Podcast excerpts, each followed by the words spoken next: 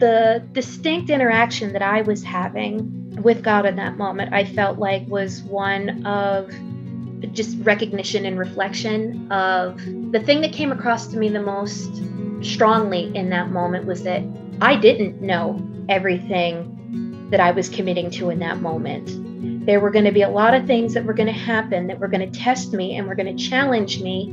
And the commitment that I was making in that moment was to never give up on God and to never give up on the church. And that was what was being put into my heart in that moment as this is the thing you need to understand. This is the commitment that you were making. Excited to be able to share this episode of the Cultural Hall with you. Uh, if you guys have not yet seen some of these tweets that have been hanging out in the Twitter universe, uh, you want to find at Heather's desk. That's who we're going to be visiting with in this episode. And I also want to offer this the conversation that we have is um, Heather's experience. And I know that there will people uh, be people who will feel contrary to how Heather feels.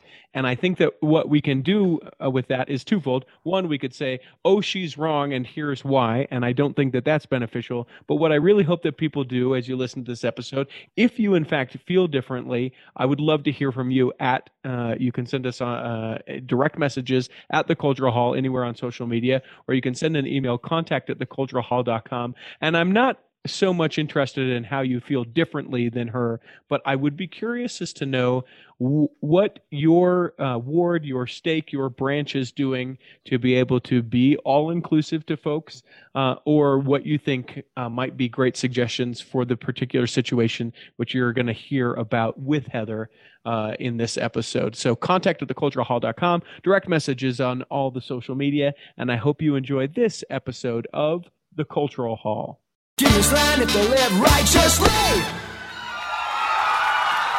It's time for another episode of the Cultural Hall, and uh, excited to be able to have Heather here with us. Now, the way that this episode came about, if you're not following, like the almost 10,000 people who do so, uh, following the Cultural Hall on Twitter, you should do so. Um, because uh, a little bit ago, uh, got a uh, tweet from Heather who said, Hey, uh, you want to have a conversation on healthcare workers being denied the sacrament because we won't go back to church in person. Uh, and then the tweet continues. It says, I volunteer as tribute, to which I said, yes, as I was very intrigued. So here we go. Heather, welcome into the Cultural Hall. Hi, glad, I'm glad to be here. Now, before we get into all that, which I feel like cues up most of what our conversation will be about, I would love to know a little bit about you, where you live, uh, how old you are, uh, if you're a convert or a, a lifetime member of the church, some of those kind of basic things. Oh, of course. So um, I've been a member of the church since 2006. I joined as a teenager. So I'm originally from the East Coast. I'm from Maryland. Okay. And I was introduced to the church through a couple of friends. I used to be a martial arts instructor. Cool. And what kind of martial arts? Uh, uh, taekwondo. Okay and a couple of my students were members of the church and just through forming friendships with them um, they introduced me to the church. They invited me to go with them. Uh, i was actually in a unit in the philadelphia mission that didn't have its own missionaries. Hmm. so i actually took the discussions from members of my branch and they prepared me they baptized me and they gave me a lot of those formative experiences in the church and you would think a lot of a lot of that sounds like something that would happen like oh way out in the mission field but this yeah, yeah. that was still the experience of plenty of places in the united states in 2006 mm-hmm. and and so sort of with it was it a was it a long journey to conversion or was it like you came and you were like yeah home this is it uh, pretty much um i was a weird teenager in that um like the Joseph Smith story has always really resonated with me because I was always that precocious kind of kid that just had a lot of questions and nothing was ever off limits in terms of what I was willing to ask or seek. And um, I'd gone to church with a lot of different friends of mine. I've been, I was, my mom was Catholic. Um, my grand, my paternal grandmother had taken me to all different kinds of Christian churches throughout my life. I'd been to Seventh day Adventist churches, I'd been to Catholic Mass, I've been I mean, you name it, I've probably been there. Mm-hmm. Um, because anytime anyone invited me to do anything, I would always say yes. Mm-hmm. Um, but by the time I was about 15, 16, I really started looking for okay, so this is what everybody else believes. Where's my spiritual home going to be? Yeah. And trying to find a landing place for myself. And the first time I ever went to sacrament meeting, I could tell that it was different. And part of my formative religious background was um, knowing that God was someone that you could pray to and always waiting to get an answer. I never felt like I got an answer to any prayer that I ever said. I could tell that God was listening, but I never had that burning bush, Moses sort of God talking back to you.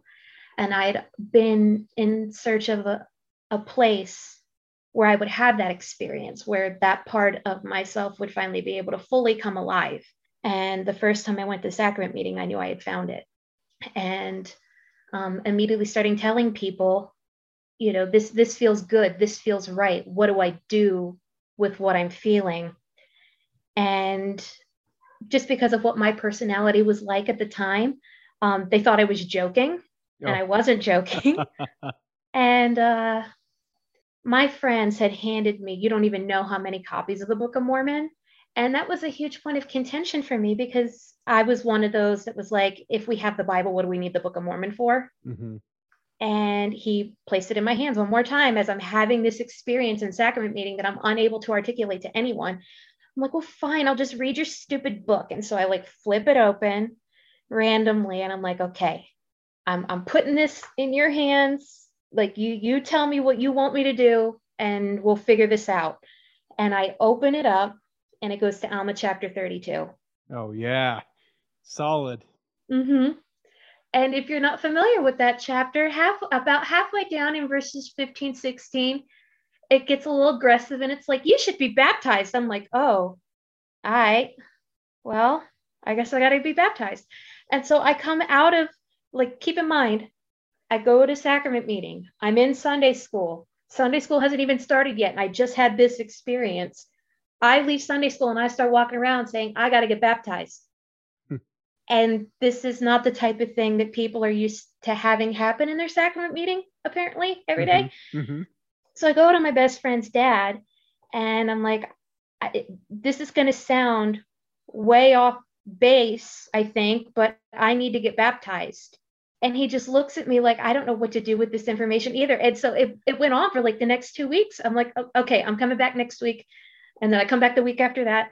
And i just repeatedly keep saying to these people that i want to get baptized and they don't know what to do with this information because they don't have missionaries. Right. Like we don't know what to do. So they finally get on the horn with some people at the philly mission and they're like what do we do? And they're like well i guess you have to teach her. Yeah she probably needs to know a few things and then do it. Yeah, probably needs to, you know, understand at least somewhat of the commitment that she's making. Um, and in my mind, being 16 and kind of stubborn, I guess is the best word for it. Mm-hmm. Um, I viewed all of that as a formality. A formality, you know, don't don't waste my time with that. Just just put me in the water. Yeah, let's get it done. I'll figure the rest of that out. Yeah. Yeah, we'll figure the rest of that out later. And um, due to a lot of the mechanics of the actual baptism preparation process, especially in a situation like that where you don't have missionaries and everybody has to literally Google how to figure this out. Mm-hmm. Um, it took a while. It took a long time. And it was taking long enough that it really started to make me mad. And I'm like, look, I'm getting baptized at the end of August before school starts. It's the last weekend before school starts. You have until then to figure this out because I'm tired of waiting. I'm showing up here. There's a baptismal font right there. We're going to put some water in, it, and I have to cannonball in there. Then that's what I'm going to do. you're welcome to show up if you like. And so like so, that, so with I your small gives some insight into the type of person that I have always been and the way that I approach certain problems so awful quiet and meek uh no. not not, not imposing just very you know, subtle subtle i yeah, think subtle, is a great way. subtle. Yeah, yeah, yeah yeah that's my middle name. So, so did they do it? Did they figure it out? Yeah. And at the end of august i was baptized and um that was one of the most salient things that I took away from that experience, because I've seen a lot of discourse over the years of people talking about what would be a more appropriate age if we were going to pick one to baptize people mm-hmm. so that they are more cognizant of the of the commitment that they're making and what's interesting is being 16 part of the experience for me is i was getting dressed and everybody was milling around and doing preparing baptism things um, the distinct interaction that i was having um, with god in that moment i felt like was one of just recognition and reflection of the thing that came across to me the most um, strongly in that moment was that I didn't know everything that I was committing to in that moment. There were going to be a lot of things that were going to happen that were going to test me and were going to challenge me. And the commitment that I was making in that moment was to never give up on God and to never give up on the church.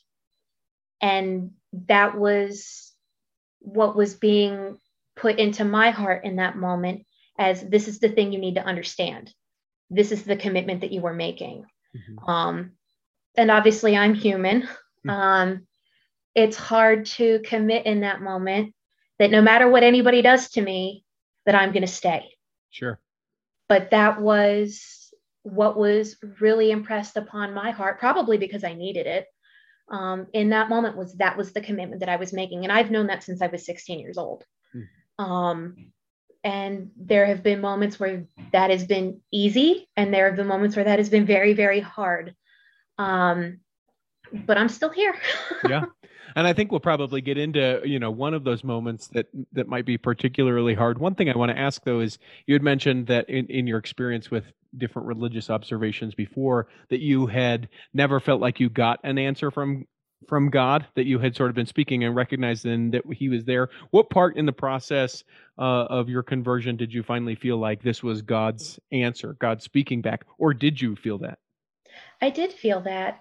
So something that will probably provide some clarity on that was um, so growing up, religion was something that was introduced to me in like snippets and what i chose to do with them was ultimately up to me um, my mother's family was catholic but they're all lapsed and so there was never really any push for me to commit to anything there um, so it was something i just kind of absorbed in the environment around me. Mm-hmm. There was never any pressure for me to make any given decision. And my parents were very much a when you are old enough and you have a desire, you'll make that decision for yourself. And um, having that type of freedom meant that I was able to explore. And one of the ways in which I did that was um, my grandmother gave me a children's Bible.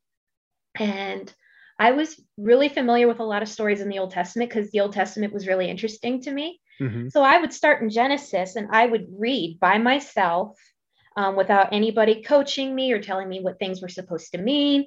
And I would just read through Genesis, up through Exodus, get to Moses, get to the part where they get lost in the desert, get bored, and then start over again. um, because there's a lot of really good stories in, the, in yeah. that little section right there. Um, and what stuck with me the most, and I bring up the burning bush because that was that was it. Mm-hmm. Like this interaction where Moses goes into I don't know, a cave or something. And he hears the voice of God who tells him, Take off your shoes because the ground on which you're standing is holy ground. And just this very personal, um, conversational type of relationship. And in the churches that I've been to, um, that wasn't even something that I was taught to look for. Hmm. That was something that to even expect um, but a lot of the messaging that I got was that, that, well, that's awfully presumptuous. What makes you think God even really wants to talk to you? Yeah. He's talked to these prophets and all their words got written down. Like you should be content with that. And I wasn't because in a very, again, Joseph Smith sort of way, it's like, if God can talk to old dead guys, why can't he talk to me? Right. He should be able to talk to me personally.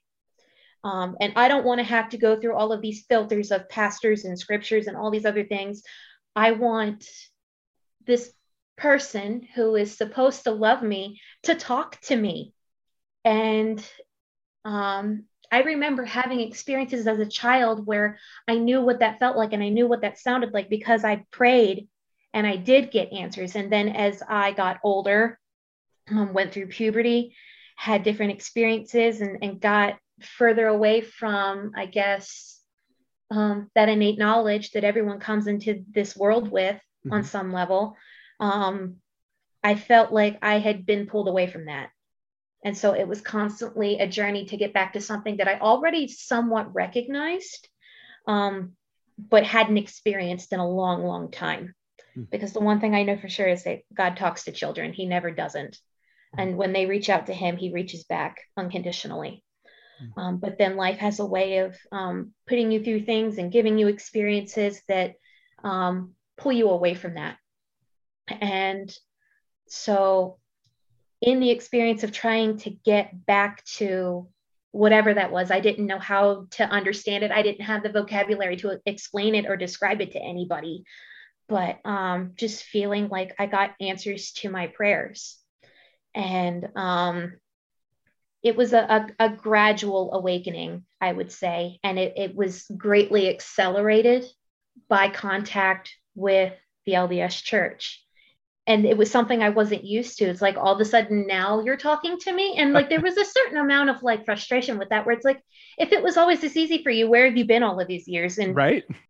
Then, you know, going through the missionary discussions and learning more about the Holy Ghost and the gift of the Holy Ghost and how that works.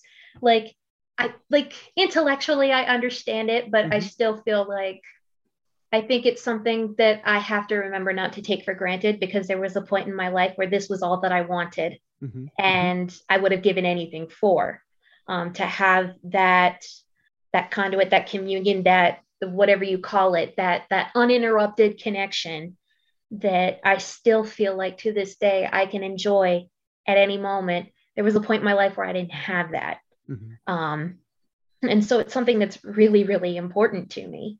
And it's something that part of what I've had to learn in my journey in the church is not everyone sees it the same way I do. Sure.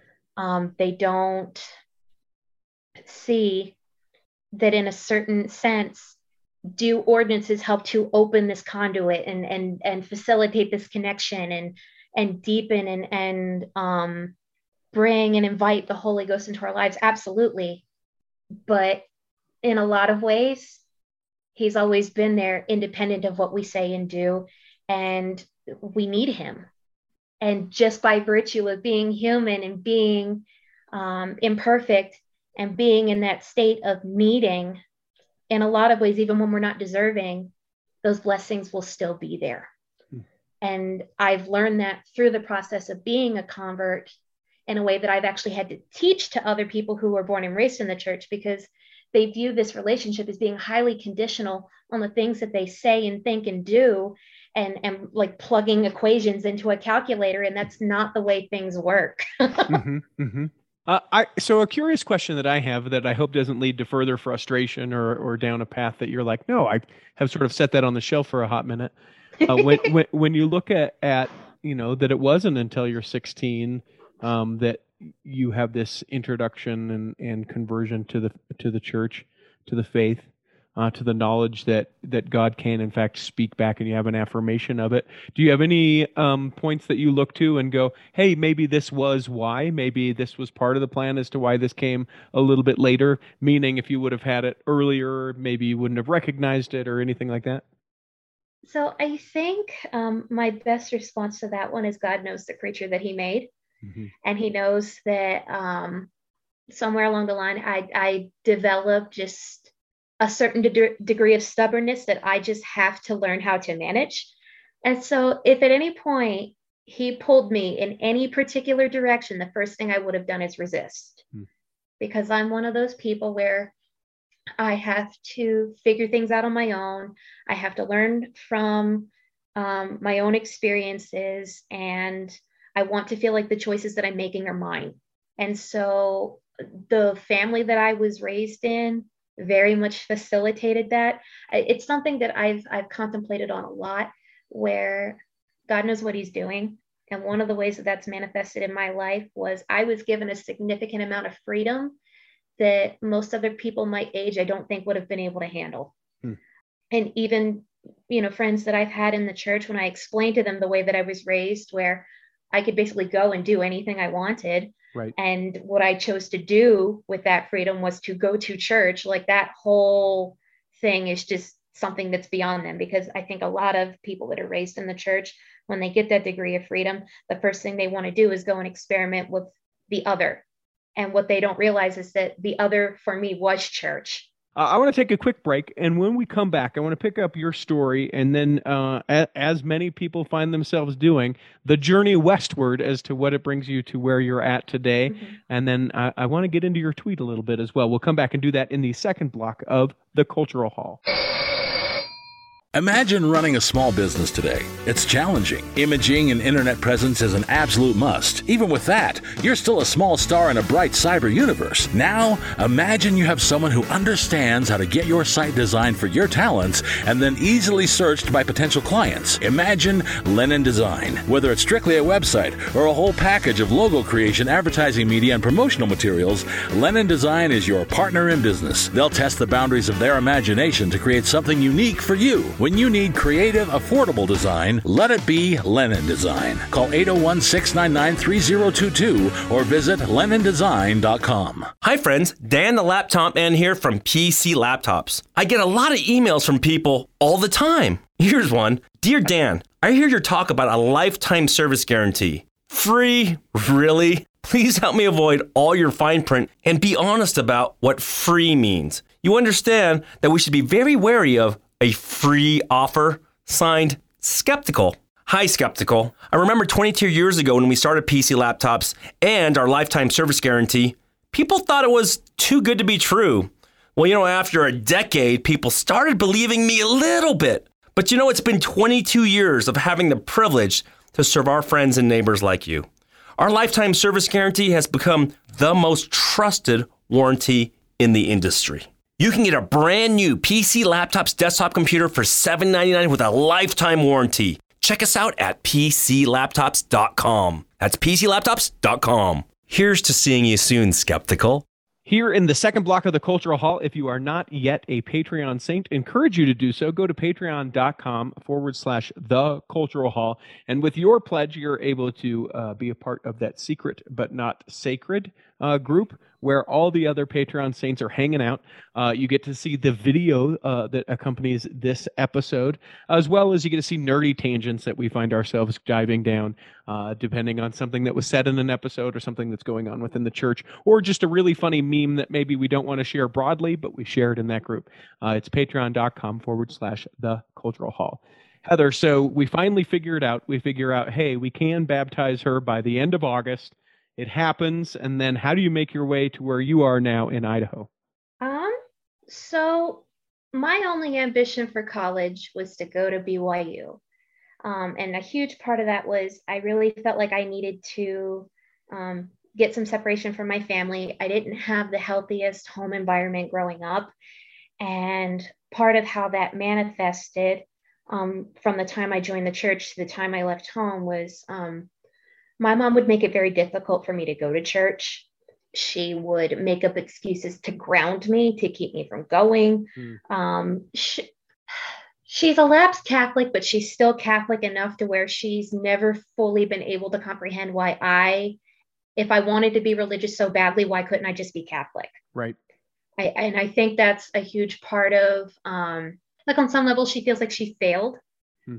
And, but I don't, it's trying to make sense out of a lot of contradictory things because many things can be true with people at once. Mm-hmm. So while she um, understands that it was a good thing to give me the freedom to make these decisions myself, she still wishes I would have picked what she would have wanted to give me. Sure. Um, and it led to a lot of contention and arguments and fights and it just just irony of why do I have to argue with my parents to go to church? Why is this? Why does this make sense? Why? And so by the time I was 18 and I was leaving home, um, I was very adamant that I wanted to get as far away from that as possible to fully immerse myself in um, in an environment where the church was the given mm-hmm. in order to deepen my conversion and to have experiences that I couldn't have where I lived, um, to have ready access to the temple because I had a lot of temple work to do for my family. Mm-hmm. Um, and so going to BYU made a lot of sense to me. Um, I went there as a freshman, had a lot of really positive experiences there as a freshman. Um, and then around the time that a lot of the young men started getting mission calls and going off on missions, I felt something kind of awaken inside of me in terms of a desire to potentially serve a mission. Hmm. Um, this was before the age change. So I had to wait to be 21. Mm-hmm. And that was um, going to be an unacceptable interruption to the progression of my life at that point to wait that long. Uh-huh. Um, so I spent a long time trying to suppress that feeling that that was what I was going to do because the idea that I would fight my mom so long to get into that school to leave and then go on a mission like there was no combination of words in any language that was going to make her understand that. None. Mm-hmm. and so as it played out that way and that's what happened um there came a point where she just didn't talk to me anymore. Wow. Um like i lived at her house but she didn't speak to me. And uh, when i got my mission call that was really hard for her I served in the Brazil Sao Paulo Interlagos mission, served for the whole 18 months. I spent um, several months of that mission serving in the Temple Square mission, waiting for a visa because I went during the, the visa crisis of 2011, 2012. Mm-hmm. And when I came home, I came home to someone that I met in a singles ward uh, before like during my college years um, we we did the whole we'll wait for each other, but like it actually worked out. Really? yeah. Wow. So we actually served our missions at the same time, and we wrote to each other while we were on our missions. And he was serving in the Vegas mission. And when I got home, I had to actually like get some money so that we could get married. Mm-hmm. And then we were sealed in the DC temple, and that basically started my adult life. Um, a year after we got married, we ended up moving to Idaho because my husband got a job here, and we've been here ever since. Wow. Wow. Try living it at that pace. Yeah. it was a lot. Yeah. It was so much. It's uh it it's fun you know knowing as, as, sort of we've discussed and knowing that you know your desire of your heart was to just feel like god was answering prayers and then being able to to see this and you know everyone listening to this and me hearing it coming from your mouth being like oh yeah i see how that piece came here and this piece comes here. But in in the midst of it in the living of it i'm sure it's it's one of those things where it's like man this is what's the point? How is this working? Why is this like this? So then flash forward to today and i want to reread uh, the tweet that you uh, initially sent and what spurred this whole conversation. Um, it said, Hey, at the Cultural Hall, which, by the way, is where you can find us on Twitter, want to have a conversation on healthcare workers being denied the sacrament because we won't go back to church in person. I volunteer as tribute. And then I also, uh, as I was trying to find out just a little bit more about you in the time that lapsed from when you sent that tweet to today, I also saw that you tweeted out another message that says, I'm being asked by my husband to correct my wording here, as it is not an accurate reflection of what is happening. Because I have the opportunity to ask my bishop each and every week for permission to take to partake of it at home, my access isn't being denied, it's being limited. So set the stage, tell me what's going on. Okay. So um, as I mentioned before we started, my husband and I just bought our first house. Um, we were able to stay in the part of Boise that we really like. We live in the North End, specifically in Garden City, and I really like it here. But just in the very action of moving across the river, four minutes away from where I used to live, I'm not only in a different ward, I'm also in a different state now. Hmm. Mm-hmm. And so the entire time that I lived in Idaho, uh, got used to the very different culture that is here because I'm from the East Coast. And um, Give me an idea for those that I mean, I think we all probably kind of know, but put voice to a couple of those things where you're like, East Coast was this, Idaho is this. Um, I remember, you know, those those fake maps that come out where it's like, oh, like we looked for these search terms and these states are this and these states are that. Like there was one of those that came out and it pointed out that Maryland and Delaware are two of the most miserable states in the entire union. Uh-huh. And I find that to be so funny because um, there's a certain degree of truth to that. But what other people mistake as us being like gruff and mean and miserable is um, a very brutal honesty. Mhm. Um, and I've seen people take contention with the idea of, of brutal honesty before. Um, but the thing is, when you're honest with people and you tell them something they were not ready to hear, their reaction is their responsibility Mhm. on a certain level. Mhm. Um, and that's the way God made me. I, Mhm. I communicate and I say exactly what I think. And people in Idaho are not used to that Mhm. because the number one value in social interactions here is not honesty, like it is where I come from. Mhm. Uh, we call it being real. Mhm. Um, it's friendliness. Mm. It's um, your ability to get along with other people. Mhm. Um, so in social interactions, here's something that I've noticed in the time that I've lived in Idaho, and I've been here for a while now.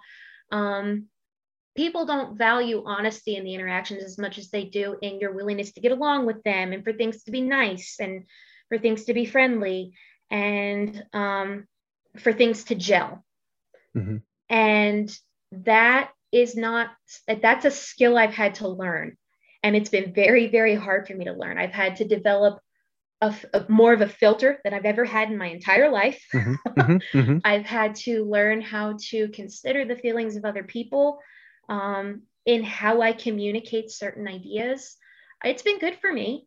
Mhm. I'm, I'm not saying that that's a bad thing, but it inherently means that there's a cultural difference that makes it very hard for me to communicate with other people here and have them understand me Mhm. the way that people would understand me back home Mhm. um you, you know like I- a really good example that i explain to people is like if i saw my best friend from way back when on the east coast for whatever reason if they were here um i would probably eh, to even filter it even further go hi you big jerk how are you Mhm. only Mhm. i wouldn't use the word jerk Sure. like we're just we have a, a banter and a, and a boisterousness um like and, and part of it is insulting like you insult each other but it's fine like because Mhm. we know each other and you can't you can't do that here you cannot do that here. They don't they don't like it. So it's it, to me uh, uh, in some levels it's almost like a misinterpretation of like the contention is of the devil. So we sort of steep ourselves completely in the opposite direction. And so it's like always get along. You must always get along. If contention is the way that the devil rolls then we Mhm. must avoid it at all costs and oftentimes end up not saying something when we really should say something like hey that was terrible why did you say that you are being a jerk right now and there's no way to be able to say that in a kind way but the the person is in fact being a jerk right then Right, exactly. And it was something that I learned as I was in Utah. But the thing with Utah is that Utah's a magnet for pl- people from all over the place. Mhm. So it was not hard for me to find my tribe in Utah of people who would just let me be me. Mhm. And I still have connections with people from all over the country that I met, especially from my freshman year, who, because they weren't steeped in that particular flavor of Mormonism, Mhm. they just let me be myself. Right. And I love and treasure those people. So Utah had a way of allowing me to find myself where I needed to be. Idaho is not like that. Idaho is, um, I don't want to say sheltered because I know that's the wrong word, but it's very um, geographically isolated. Mhm. And up until pretty recently, there wasn't much of a magnet to bring people all over the country to here. That has since changed. Mhm. Um, Boise, especially, is one of the fastest growing communities in the country. So it's it's something that is actively changing in the culture around me. People are having to become more cognizant of the things they think and say and do because all of a sudden they're surrounded by people who think differently from them. Mhm. But there's not a whole lot of awareness on the part of some of what it means to be sensitive to other people because they've been surrounded by people who think like them for so long Sure. that the idea of having to open their mind, especially in a place like church, is completely foreign to them. hmm Um, and in my last ward, it was something that um, was the backbone of a lot of the experiences that I had is how do I bring my experiences to the table in a way that they can be accepted um, while still being respectful to the needs of the people around me. Um, and, and a lot of it was like, it felt like taking ideas and putting them through a strainer hmm and having to remove anything that was extraneous except the most important thing I wanted to get across to people. Mhm. And um, it was hard. It was really, Sounds really, exhausting. really hard. It was exhausting. It was absolutely exhausting. And now I find myself in a position where I have to start all over again and it makes me want to cry because what I built in those relationships in my first ward was gradually people coming to the recognition of, oh, she's not mean. That's just how she is. Right. And we like her. Mhm. You know, her ideas are a little bit wacky and not anything I would have considered before, but I Mhm. just like her because she's lovely and friendly and nice because I had figured out how to temper my way of being with what they expected. Hmm. And um, to this day, I just ran into some people from that ward at the grocery store yesterday, and they're like, "I love you. I miss you. I went to Utah and came back, and and I was looking for your face because I love you." And I'm like, Mm. "I haven't seen you in years. I don't even remember your name, but that just that that hit me in my tender place." so it it worked. It it worked, and things are different now, though Mhm. because I was I built those associations before the 2016 election, Mm. before COVID, Mhm. before a lot of the polarization that we see right now. Mhm. So it, it may sound as simple as, well, just do all the same things you did before and it should work again. Different landscape. It's a different landscape now, and I don't think it's going to work nearly as well. So, so I want to get directly to it, though. Let's we've we've sort of set the stage. I feel like uh, given people a good idea of who you are and where you come from, and and the foundations of your testimony and and and all that. Because I think that likely um, some of what we may talk about um, may feel like you're, you know, pursuing or issuing some on some level a challenge or like what are we doing here or or or in, in maybe some ways being critical. And I, I think it's important to um, to say that, but also recognize that there's nothing wrong with being critical. In fact, you know, from our very roots, it's hey, why are we doing this? What what's going on here? Am I going to do this thing? How does this work? And so, um, I, I want to know uh, what's going on. Give me the scenario. What what's what's the deal with this church sacrament thing? Okay. So before I set that up, I think it's important to set up um, how I became a healthcare worker Okay. um, because a lot of what informs where I'm coming from with this comes from my job. Um, in the time that I've lived in Idaho, for most of it, I've been a housewife.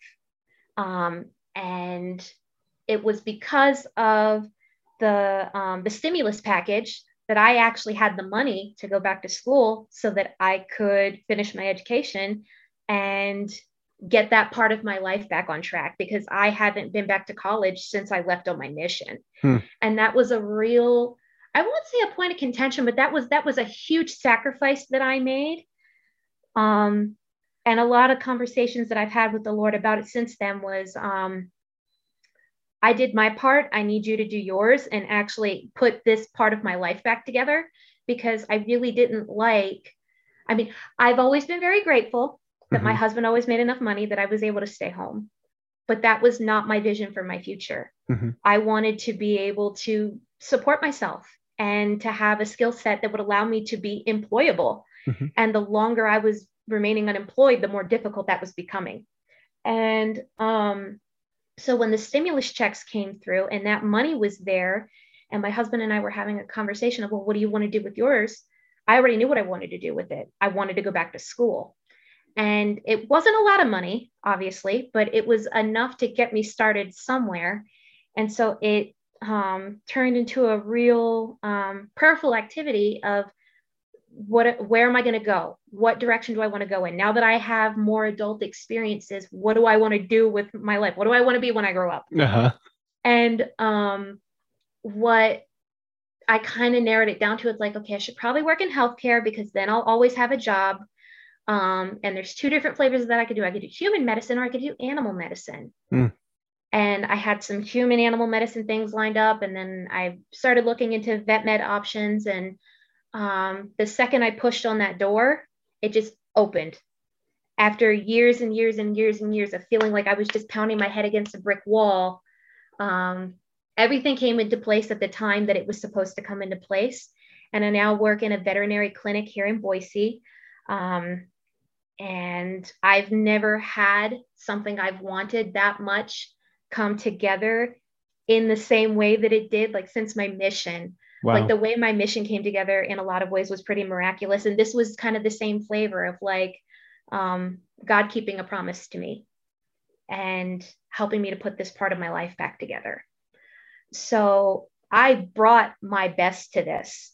Um, I brought all of the prayers, all of the sacrifices, paid my tithing, was doing all the things I was supposed to do. And I feel like this is the blessing that I'm getting. Um, and that's very much how I view my role as a healthcare worker is as a blessing mm-hmm. from my heavenly parents to me. And um, the ability to do the schooling, while I'm working full time.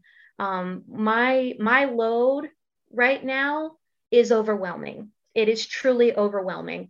Um, to have bought a house and moved and been in school and working full time wow. at, in, a, in a new field that I had no experience in and had to learn how to do everything from the ground up.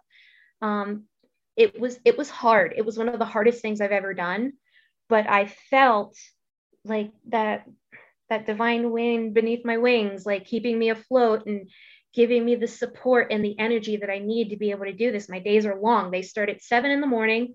I don't get home until six o'clock at night every night. I do that four days a week. I work with a lot of different personalities. I work with different doctors. I work with other nurses. Um, I have had to learn COVID protocol, how to prevent infectious diseases, um, contact time with cleaning solutions, like just things that I didn't have to think about all this time through COVID. But now it's my most important responsibility right now mm-hmm. because I am literally on the front lines of preventing the spread of this virus in a clinical setting because COVID does not just infect humans, right. it affects animals. And the more that we transmit it back and forth to each other, that's where these variants come from. Mm-hmm. That's that's basics of virology 101. So that's something that I take very, very seriously as part of my role in the vet med community. Um, and what I've learned and realized and come into contact with for the first time since I'm reentering the workforce after COVID has started is that even within my field, there is not unity on those points. Sure. There's not unity on how to best protect people or even how much of a threat there really is. I work with people who are not vaccinated. I work with people who are not vaccinated and who do not mask. I have previously worked with people who came to work while in, actively infected with COVID. Wow and um, to work in a healthcare profession where that happens is one of the most frustrating things in the entire world because it's just counterproductive to what we do. Right. How can we practice good medicine when this is the way that that when this is what we're dealing with on, on a human level, on a on a on a coworker level? Like what? So it's I've had I have a lot of feelings I'm going to be dealing with in therapy for a while. I think. Yep and um but i'm not unique in that i know i'm not sure um but all of that was pretty insulated from church because in my previous ward they already tried this game where it's like well what if we just get rid of the restrictions and what if we just don't don't enforce anything and we just let everybody come back together what happens mm-hmm. like let's just see what happens and what happens is people die mm people die of infections that they get at church. And that happened in my previous stake with my previous ward within three to four weeks. When that started happening, they reintroduced all of the same restrictions again. Mm-hmm. So in my previous unit, we've already been through this. Right. They've already learned these lessons. They've learned that in a fight with a virus, you always lose. You will always lose. It doesn't matter that you have God on your side. You lose against the virus because that's how viruses work. Right. That's how God made them to work. Right. Ask him why. I don't know. Yeah. But that's something i'll be asking him at some point. What was the point of this whole 2020, 2021 virus thing, God? But right. point, but I understand. it's it's it's part of his plan of things we need to learn.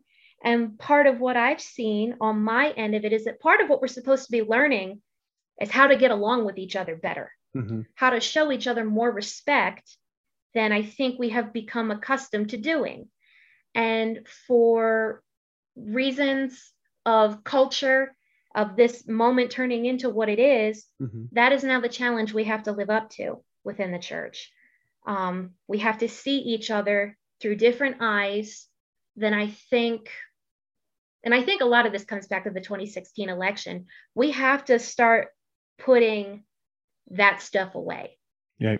We have to start seeing the humanity in one another in a way that I think we have forgotten how to do. Mhm. And um, anyway, to pull it back into the the how this all started, um, that is the attitude that I came into my new ward with. Of I have all of this baggage that I'm carrying from my job, and I want to put it down. Mhm. I need a place where I can put it down from week to week because it's too heavy for me to carry it. So, um, trying to go to church and going to my ward. And the first time that I went to my new ward, I would say probably 10% of the building was wearing a mask, Mhm. myself and my husband included.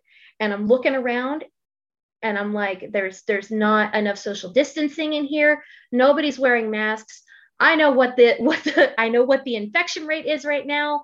I know what the what the vaccination rate is right now. Mhm. And I'm sit I find myself I, I can't focus on the sacrament. I can't focus on the things I'm supposed to be focusing on in that meeting because I'm sitting here doing math of what my likelihood of becoming infected is. Hmm. And that was the only time we've gone in person. And ever since then, we've been doing the Zoom stream at home. And that was not a problem. I have no problem doing that. Um, clearly, I am outnumbered. So I am the one that's going to go home. And, and, you know, this was before the kids could get vaccinated.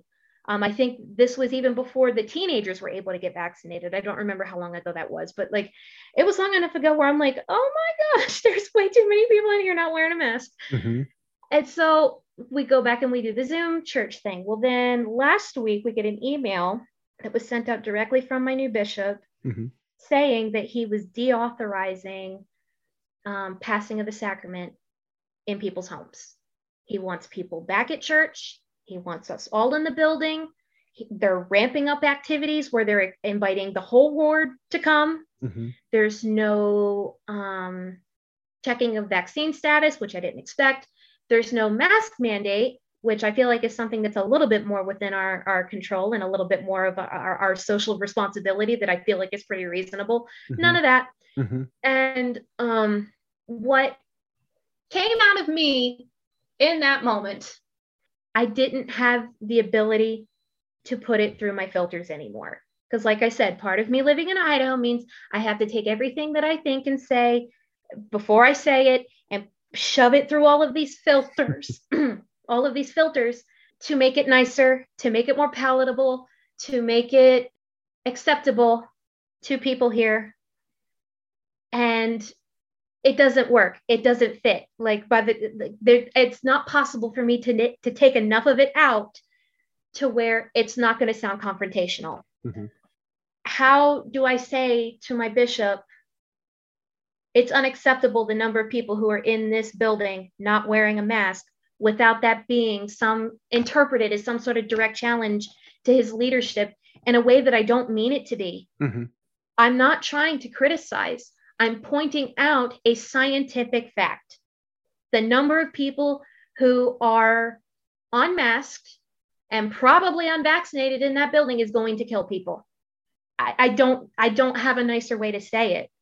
And finding myself in that position, I decided that if there is no nicer way to say it, then I just need to say it. I need to just tell the truth.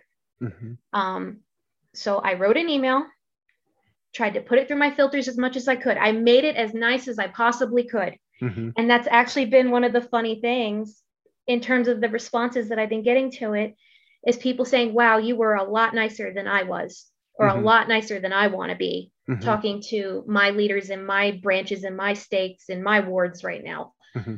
And I've had a lot of people say that to me. So clearly, on some level, I was successful, but it doesn't matter because what his email represented when he said he was deauthorizing the sacrament, it was an ultimatum.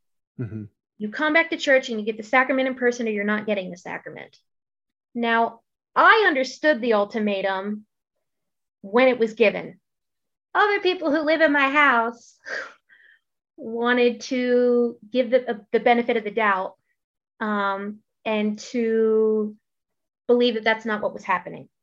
Um, other people who live in my house have since been proven wrong because we asked we asked for permission and we didn't get a response. And at this point i'm not expecting one.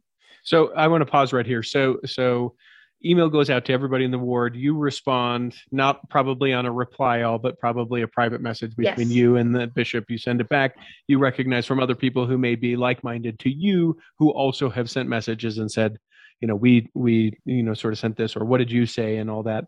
And um, so then in an in an addition or in the same message did you say hey we'd really like to not do that. Is there a way that we can continue to have permission to do it this way? Or were they two separate correspondences or how did it was two separate correspondences. Um, so I'll, I'll back up. So i sent my message mm-hmm. um, saying in no uncertain words i can't as a healthcare worker in good conscience go to that sacrament meeting. Right. I cannot and I will not do it because I pose too much of a risk to the people in that building of potentially infecting them. And because of your interaction, because of your interaction with everyone day to day and, and exactly. Like I have on any given day, I take between eight and 12 appointments.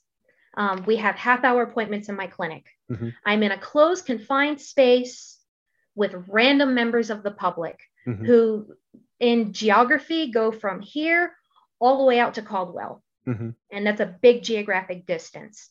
I come into contact with like, my patients are dogs, cats, and exotic animals.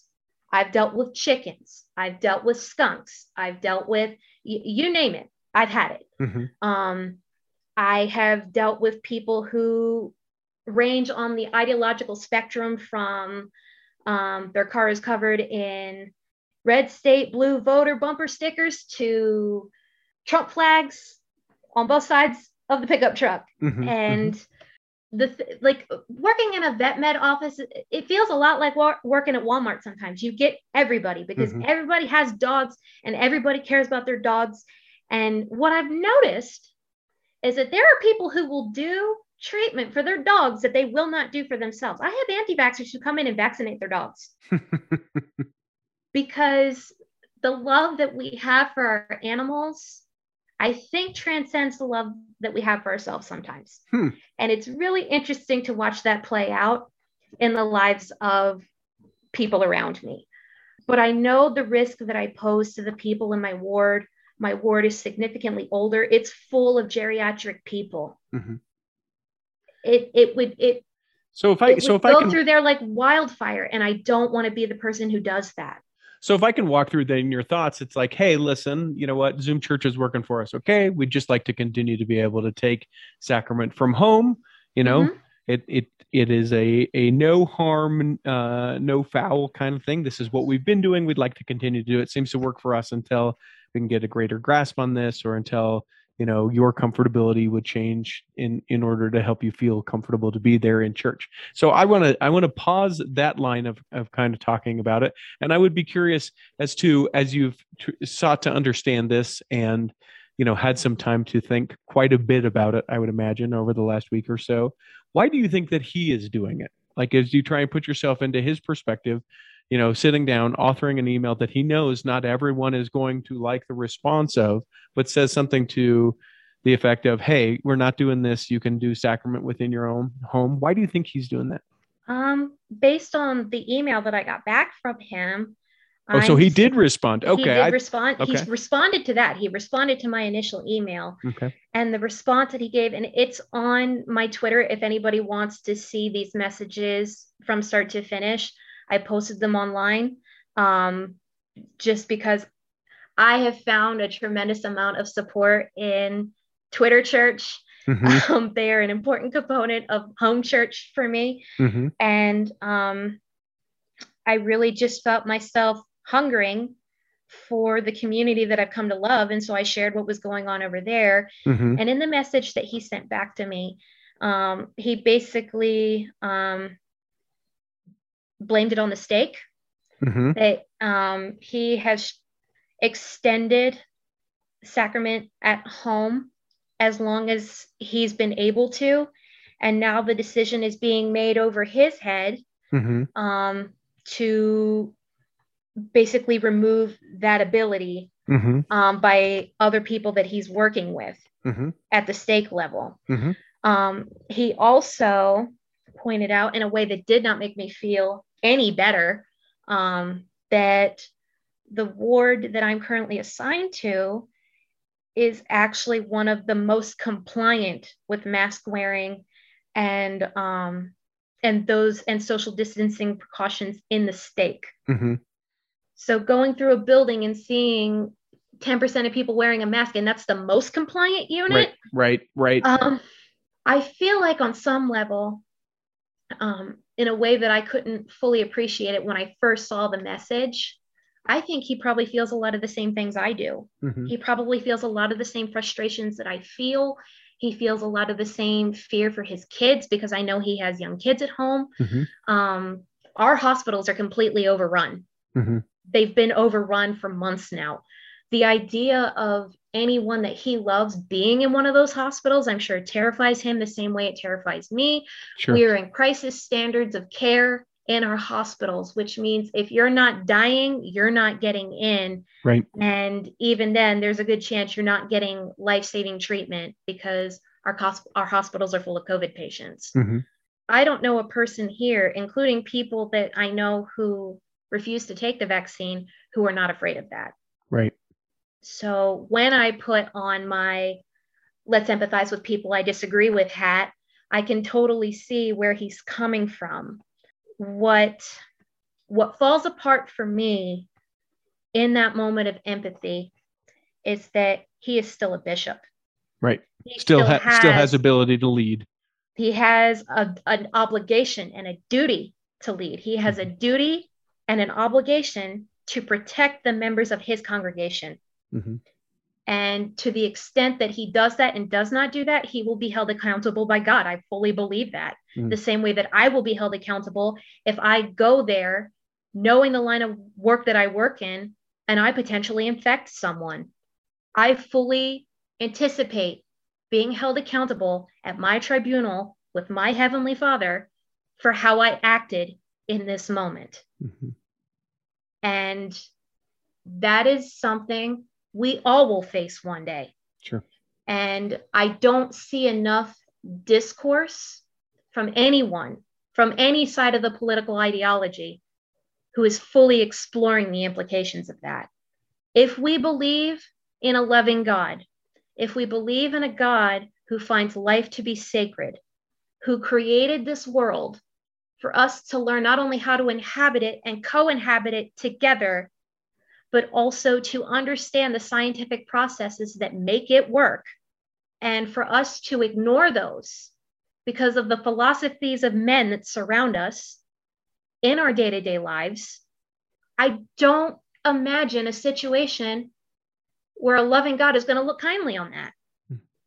because of how we treated each other in this moment. And I just, I feel a profound sense of frustration and loss because it's, and I even said this to someone who responded to my tweets who's currently serving as a bishop.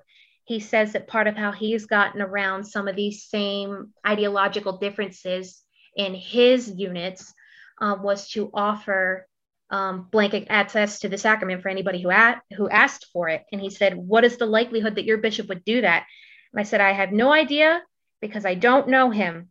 The only thing I know about him is that he is comfortable enough with people becoming infected with COVID in his sacrament meeting that he has given up. Mm-hmm.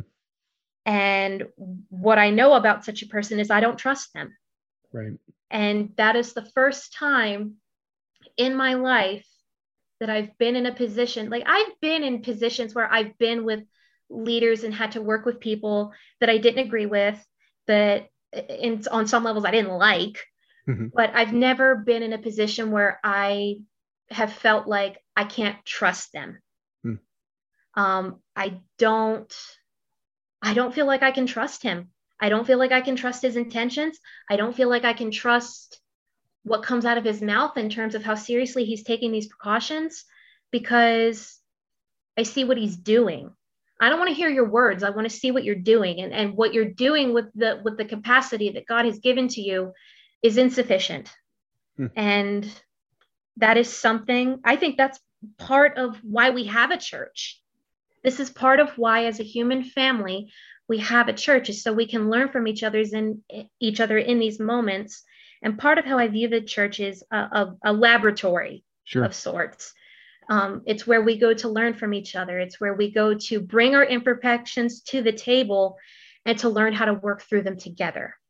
Um, so, so something that sort of dawned on me uh, within the conversation that we've had about this is, um, you know, different perspectives. This this conversation um, certainly has been been uh, between you and I about your experience, but your your your situation is not unique. There are others who feel uh, as you do, uh, others who work in the profession and, and look around in their congregations and, and think similar things like what are we doing? Or you know who who will be dead by year's end as we as we engage in that and and, and some of that. And so i like that as we talked uh, at the very beginning about this is that y- your conviction is that you know that this is where you'll be you know that you have have made this commitment. And so i sort of hear you wrestling as we've talked about it where you're like listen i've made the commitment to be here but this is hard for me to be here because of you know this person's actions these people this this you know this virus infiltrating and whatever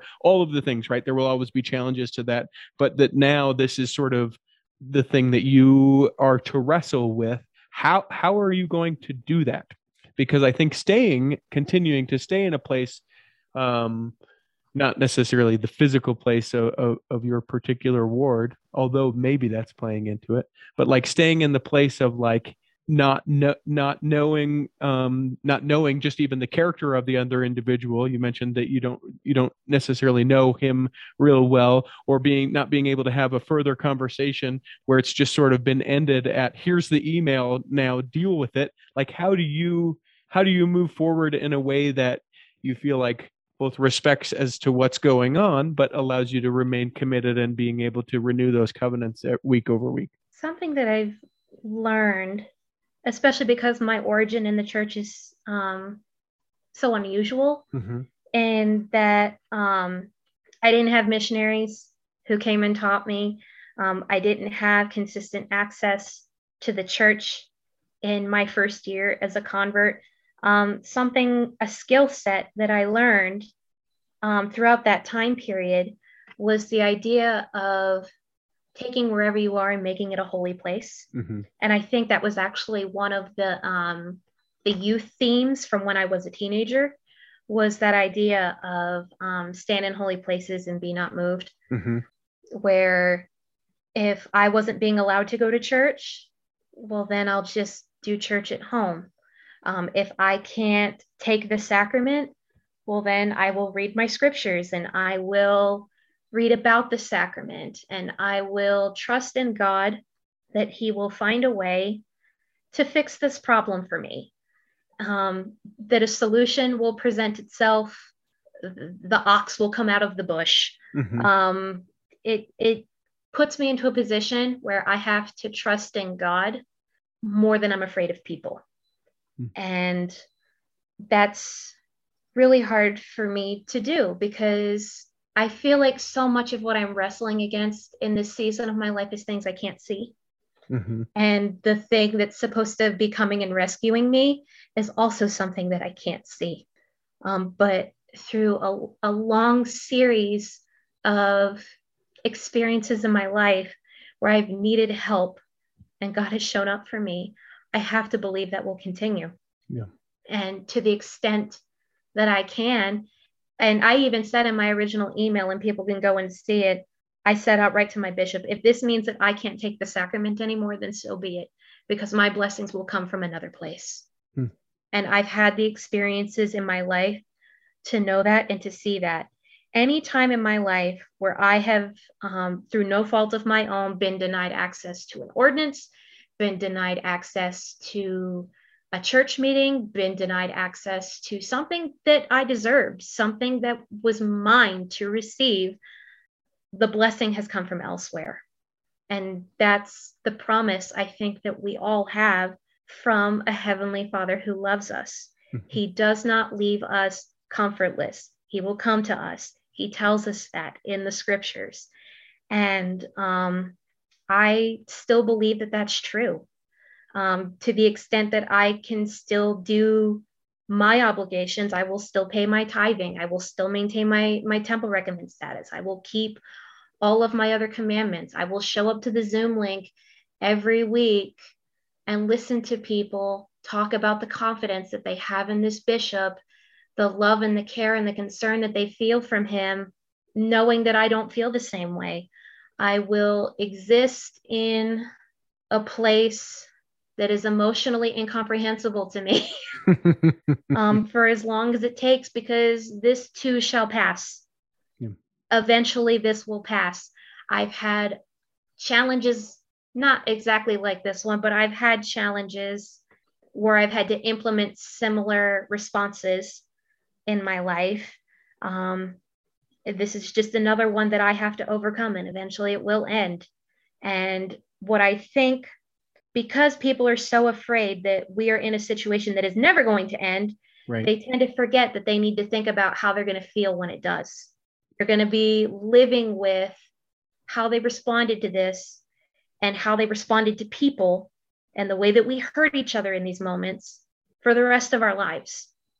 And um, it's something that we need to remember.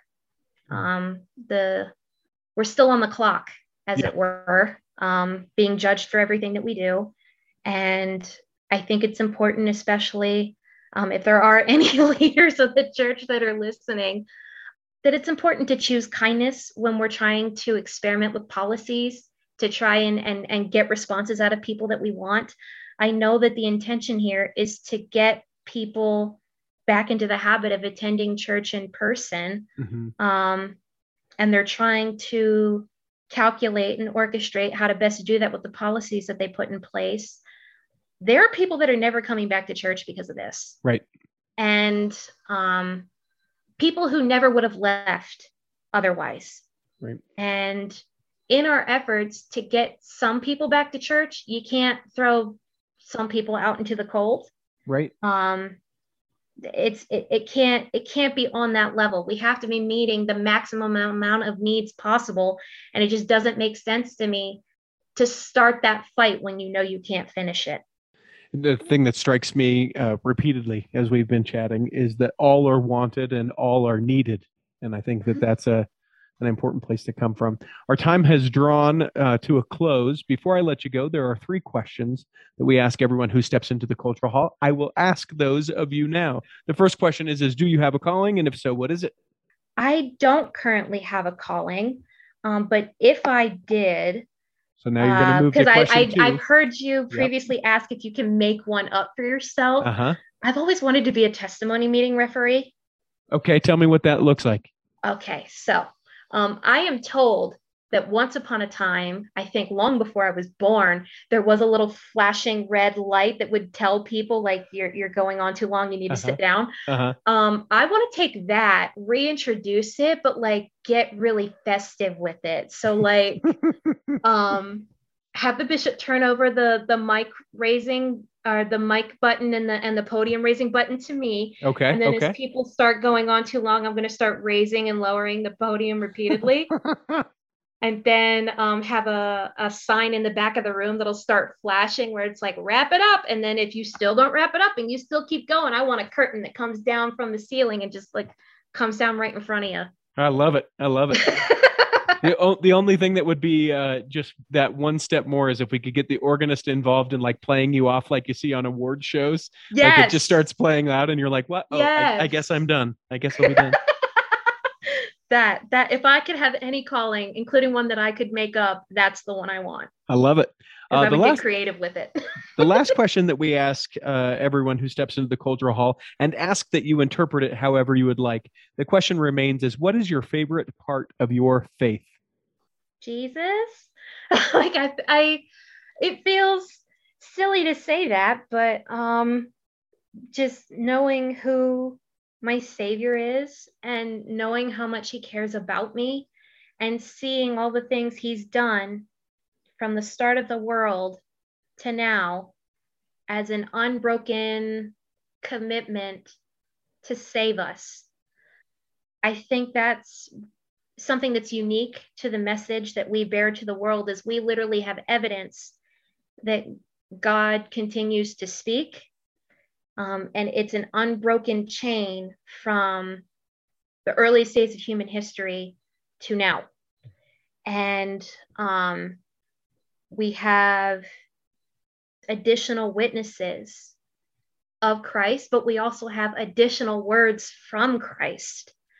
And that's just incredible to me. It's it's my favorite part of being a Latter-day Saint is being able to take additional words of Christ with me everywhere I go and being able to share them with other people. Well, we hope that this episode has nourished and strengthened your body. That if you're not healthy enough to listen this week, that you'll be healthy enough to listen next week. And that when the time comes, you'll be able to travel home in safety. In the meantime, Rick McGee, Debbie Wanless, Brother Brent, and Chocolate Cake Bites podcast will be saving a seat for you on the back row of the Cultural Hall. Save me a seat, it's sure to be neat on the back row. We really gotta go on the Cultural Hall show. Ow!